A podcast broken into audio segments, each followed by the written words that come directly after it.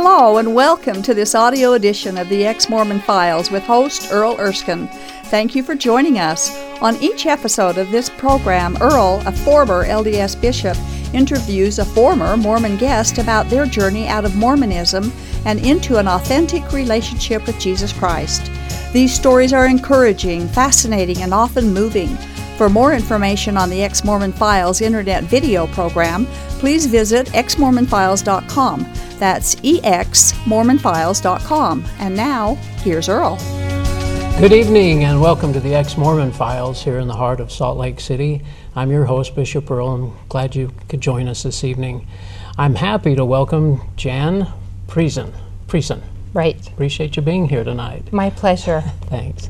And you have a very interesting and heartfelt story to tell, and I hope that the Lord will direct what we say, that it'll touch hearts out there. I'm sure you hope the same thing. I hope the same thing, yes. Tell us a little bit about your history. You were born in the Farmington area, is that right? I was born in Salt Lake City, Utah. Oh, okay. Mm-hmm. And when I was in the first grade, I went to first grade in Farmington, Utah. Oh, okay. And I was lived right there in Farmington. We went swimming at the old lagoon swimming pool during the summers. Yeah. And I lived there until I was in the 8th grade, at which time my father bought a ranch up in the Grace, Idaho area, Thatcher, Idaho. And you were active Mormons this whole time? Yes. My mother, my dad was a little bit of a Jack Mormon. Was he? He was darling. I lost him 12 years ago. Oh, but he was just a little rough around the edges, but just a darling man, kind. Mm-hmm. Everybody loved him. Mm-hmm. And my mother was very strong that we would go to primary, and she made sure we went to primary, and she made sure we went to church. And my dad was very supportive, took us all the time. He was a member. Yeah. They were not married in the temple, but they were. And did that bother you at all, or come to your mind later? No, it never really bothered me too much that they weren't married in the temple. Yeah. I would have lessons on it, and I'd think, I'm not really sealed yet, but it didn't really bother me. I thought it'd get taken care of in the millennium or something. I really thought they'd go through one day, and they did. They did. Oh, they did eventually go through the temple. They did eventually go through. Mm-hmm. I thought it was interesting, too, you mentioned in Farmington in the primary that you went to the chapel that the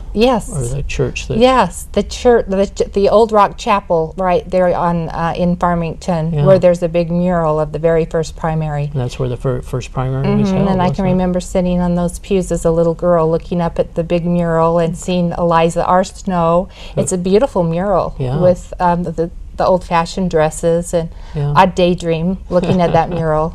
So were you active then as a young adult? I mean, as a youth? I was active. To mutual and that kind of stuff. Mm-hmm. And active all through. I was Laurel president. By then we had moved to Idaho. Okay. And I made great friends, still good friends. My very best friend is, her name's Erin, and we're still just best friends. She lives in Logan. Oh, okay. And but this was Grace, Idaho. This was Grace, Idaho. Okay. Mm-hmm. In a little farming community and mostly potatoes. Mm-hmm. Were they a lot of LDS there? 100%, I would say. I mean, maybe not 100%, but there's the only church in town was the Stake Center, and that's where our social life. Yeah. I mean, I loved state conference because we got to see all the kids from all the areas, and not just our ward. Yeah. So I loved state conference. I loved the Golden Green Balls because it was social. It was there's a party going on. So you had an interesting little story about how I know this from my life is from Gunnison, Utah. I was born there, but you said that they were a little rough around the edges up there in Grace, Idaho. Just a little rough. I mean, I remember seeing chewing tobacco in the drinking fountain at our little Thatcher ward, and it wasn't a huge deal. Yeah. I mean, I thought somebody's had a little problem here in the drinking fountain, but just a little. Yeah. They were just the best people in the world. Good-hearted people, aren't they? The best people. And hardworking. Hardworking. They love the Lord, I guess. They love the Lord. Church, certainly. They love the church, and they love the Lord. Yeah. They do. yeah. And better people never existed. They yeah. just, they're just good folk. Yeah. Did you take seminary? I did. Did they have seminary? You bet they did. Yeah. We got release time. We didn't have to go early morning. Didn't. Yeah. Do you feel like you had a testimony of Joseph Smith and the Book of Mormon? I did. I remember my seminary teacher telling us one day that he looked over the class and said, 50% of you will not marry in the temple. And I looked around at all the kids and I thought, well, that's not good. That's not true. And I made it, I thought, I'm not going to be that 50%. That's half. Yeah. And that was kind of frightening to me. That was a seminary teacher said that. Yeah. Huh? So just going on statistics. On statistics. Yeah. And it kind of, I thought, well, that's not going to be me. And I have still to this day can remember that. Wow. He told us that only half of us would get married in the temple. Wow. And so I just thought, well, I'm going to be the half that gets married. Okay. In the temple. So what happens after seminary and high school and so on? So I came to Salt Lake to go to school. Okay. And I was active. I moved in. I mean, I thought I was pretty LDS, but I was nothing compared to my roommates. Oh. They were ultra LDS. And from Salt Lake, were they? Well, no, one was from Tremonton, oh. and one was from Salmon, Idaho. And I remember the gal from Salmon, Idaho, her dad was a state president. And one general conference, they invited the roommates to come over and watch general conference. They had come down and got a hotel. Okay. And they made us dress up. I had to get in a dress and sit in a stiff back chair and watch conference at the hotel, and I thought, this is just no fun at all. My Sunday best, I thought, we get to lay around at home on the couch and we don't have to sit up here like. It's I was scared to death. I thought that dad is going to get mad if I can't talk. This is serious business. Wow. So then I became acquainted with, really pretty strict LDS. Oh, okay. And I thought, ooh, I'm not living it up as much as I should. That's interesting. There are people in the church that take it very seriously, don't they? Mm-hmm. Yeah. Yeah. So what happens after that? Let's see. You went to school? I went to school. Yeah, I met my husband actually at a young adult, a singles ward river trip. Oh. And he was a boatman. Uh-huh. And we met on the river, but we didn't get married till 3 or 4 years later, and he pursued me. And he's a return missionary. He was a return missionary. Yeah. He went to Mexico. He's very fluent in Spanish. Okay. And he's a very dear, sweet man. Yeah. He's still LDS. Okay. And he's given me his permission. I asked him. I said, I don't want to do anything that would be embarrassing to you, or cause you grief. Or embarrassment, yeah. or shame, yeah. because you're my husband, and I won't talk to Bishop Earl if it's going to. And he said, no, I believe in the 11th article of faith. Wow. And you worship how, where, whatever you may, go ahead. Wow. And so I give him a lot of credit for that. Yeah, I do too. That he is, I honor him for that. That he would let me. That he would give me his permission. Permission to share your story. Mm-hmm. We do have a heart and a love for the LDS people, don't we? We love that. I love my LDS. I live in South Jordan, Utah. Yeah. I love them. Yeah. I love them. They're my dearest friends. We've raised our children together, and I have nothing but love for them. Well, so you get married in the temple. Got married in the temple. And from then you're active in the church. You're raising your family. Very active. We had... You're very active. Mm-hmm. Your primary president, I was the primary president. Other callings, I'm sure. My husband was young men's president, and he was always taking them boating to Flaming Gorge or to Lake Powell. He loved his priests. My husband gave a lot. He would, buy the treats and just always wanted to give more than what was expected. He was he was a diligent. He still is. Yeah, dedicated. He's a dedicated member of the church. So you had a couple of experiences that kind of led you to think a little differently about things. Tell us one. I know one about Easter one time. Oh, yes. One time it was in Grace, Idaho, with Thatcher, actually. I had gone home from school because it was Easter vacation, and we went to Easter and with my mother. I remember driving over there. Anyway, we went to Easter, and we were coming home, and my mother said, "I don't know what you'd have to do around here to get a decent Easter message, but that certainly was not about Easter today." And then she proceeded to tell us about Resurrection Sunday. And she said, "Easter is about the Lord dying for us, and he paid the price for our sin, and he rose again on the third day, and that was totally missed today." But you know, it's a lay clergy. The LDS, you know, they're not getting paid. They're not getting, you know, and so you can't expect that you're going to get, you know, a total Easter Sunday message all the time. But it really bothered her. Yeah. And she was like, because I remember what he talked about, and he was talking about not letting your kids sharpen their teeth on the wooden bench pews. And she's like, "And that is just not Easter worthy, about not letting your kids sharpen their teeth on the pews." Not quite the message of Easter. And so that was in my mind. Yeah. Even though if she sees this program, she'll be like, "Oh, Mom, I probably didn't say that," but she did. She did. That's what you remember for sure. That's what I remember. Uh-huh. Did you notice at all after that, or did you think about the messages that we do here at church and the LDS church? Yeah, and you know, I did think about. Not a lot of Jesus and Christ. You know, it's there. But at the time, it was. I mean, and we sing the songs. He is risen at Easter, and so and the sacrament, and so on, yeah. So you go through the temple. I go through the temple with your husband, right? So 22 years old. Tell us of that experience. It was in the Logan, Utah temple, and we got married on the coldest day of the year in December, and I just remember going through for my endowments. We went through a week ahead of time, and I was sitting there and. I just had a fear come over me, like, oh my goodness, why didn't somebody tell me we belonged to a cult?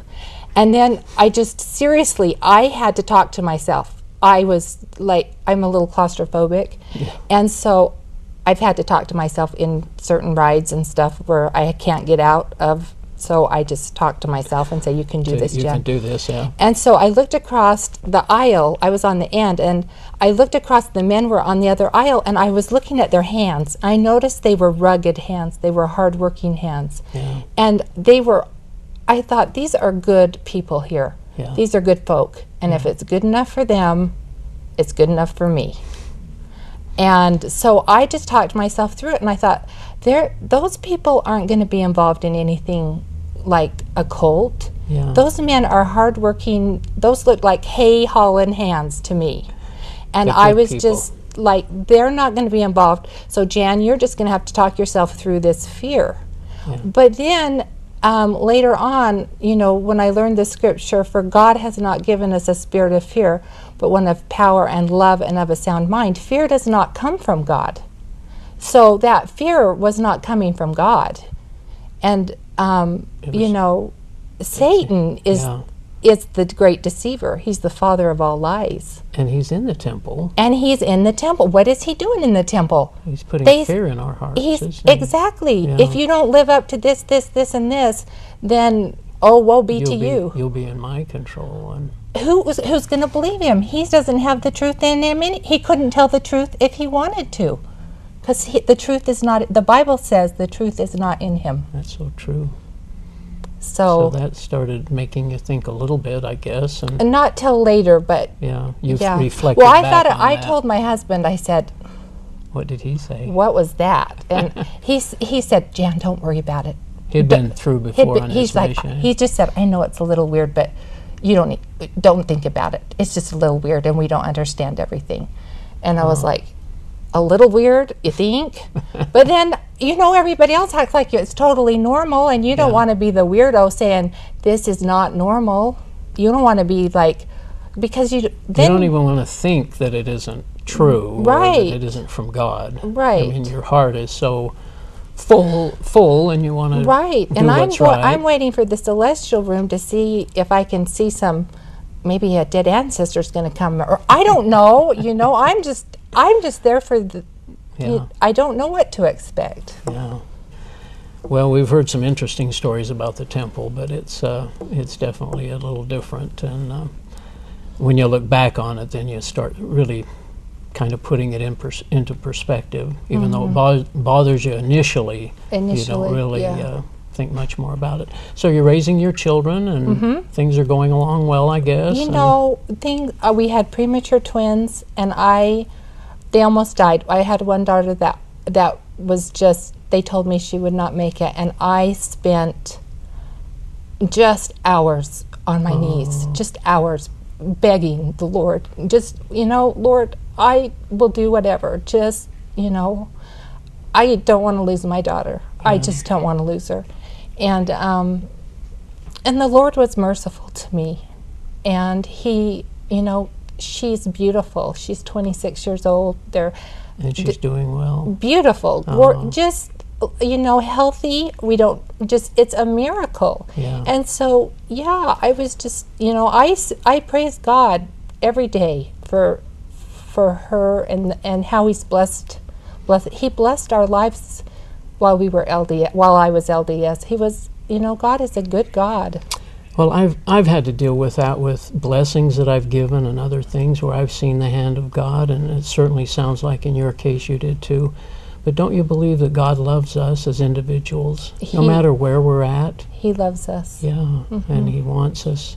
And so he loves us as individuals, and we mm-hmm. love him, whether we're in the church or out of the church. Mm-hmm. Well, what happens to kind of make you start looking at the church a little differently? Well, even more than a couple of these other experiences. Okay, there was the temple experience, and there was the Easter experience. And then,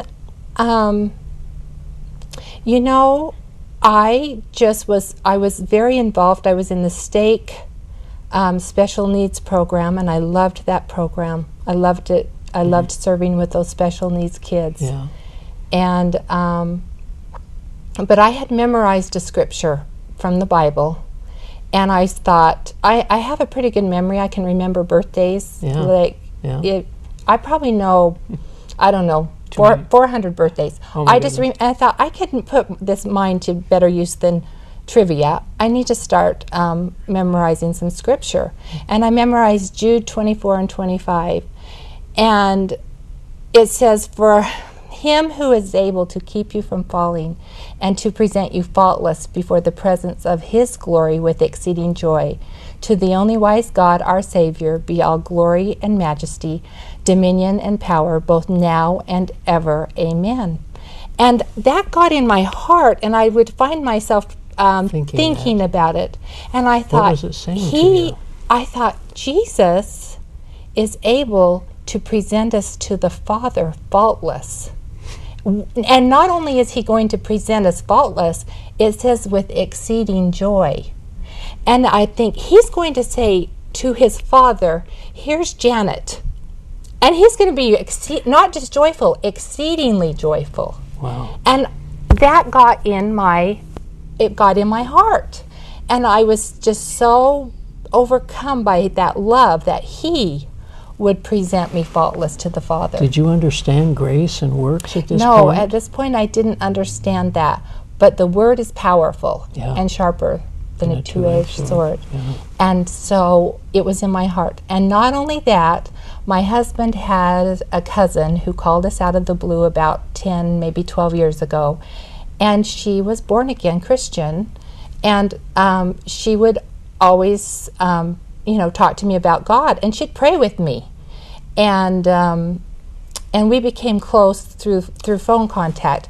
But I was trying to convert her, so I remember packing up a marvelous work and wonder, and I'm not sure what I all packed her up, and I sent it her way to get her to believe. Right, I was like, I wanted her to have what I had. Yeah. So I sent her off a marvelous work and wonder, and yeah. I never heard back from her. Looking back, though, do you see God's hand in touching your heart in different ways through the years? Through the years, because I found myself going through trials, and I found myself calling her, because I could tell she had a relationship. She had a relationship with God, and I'd call her. Her name's Hilde, and I'd call her and I'd say, "Hilde, I've got a problem.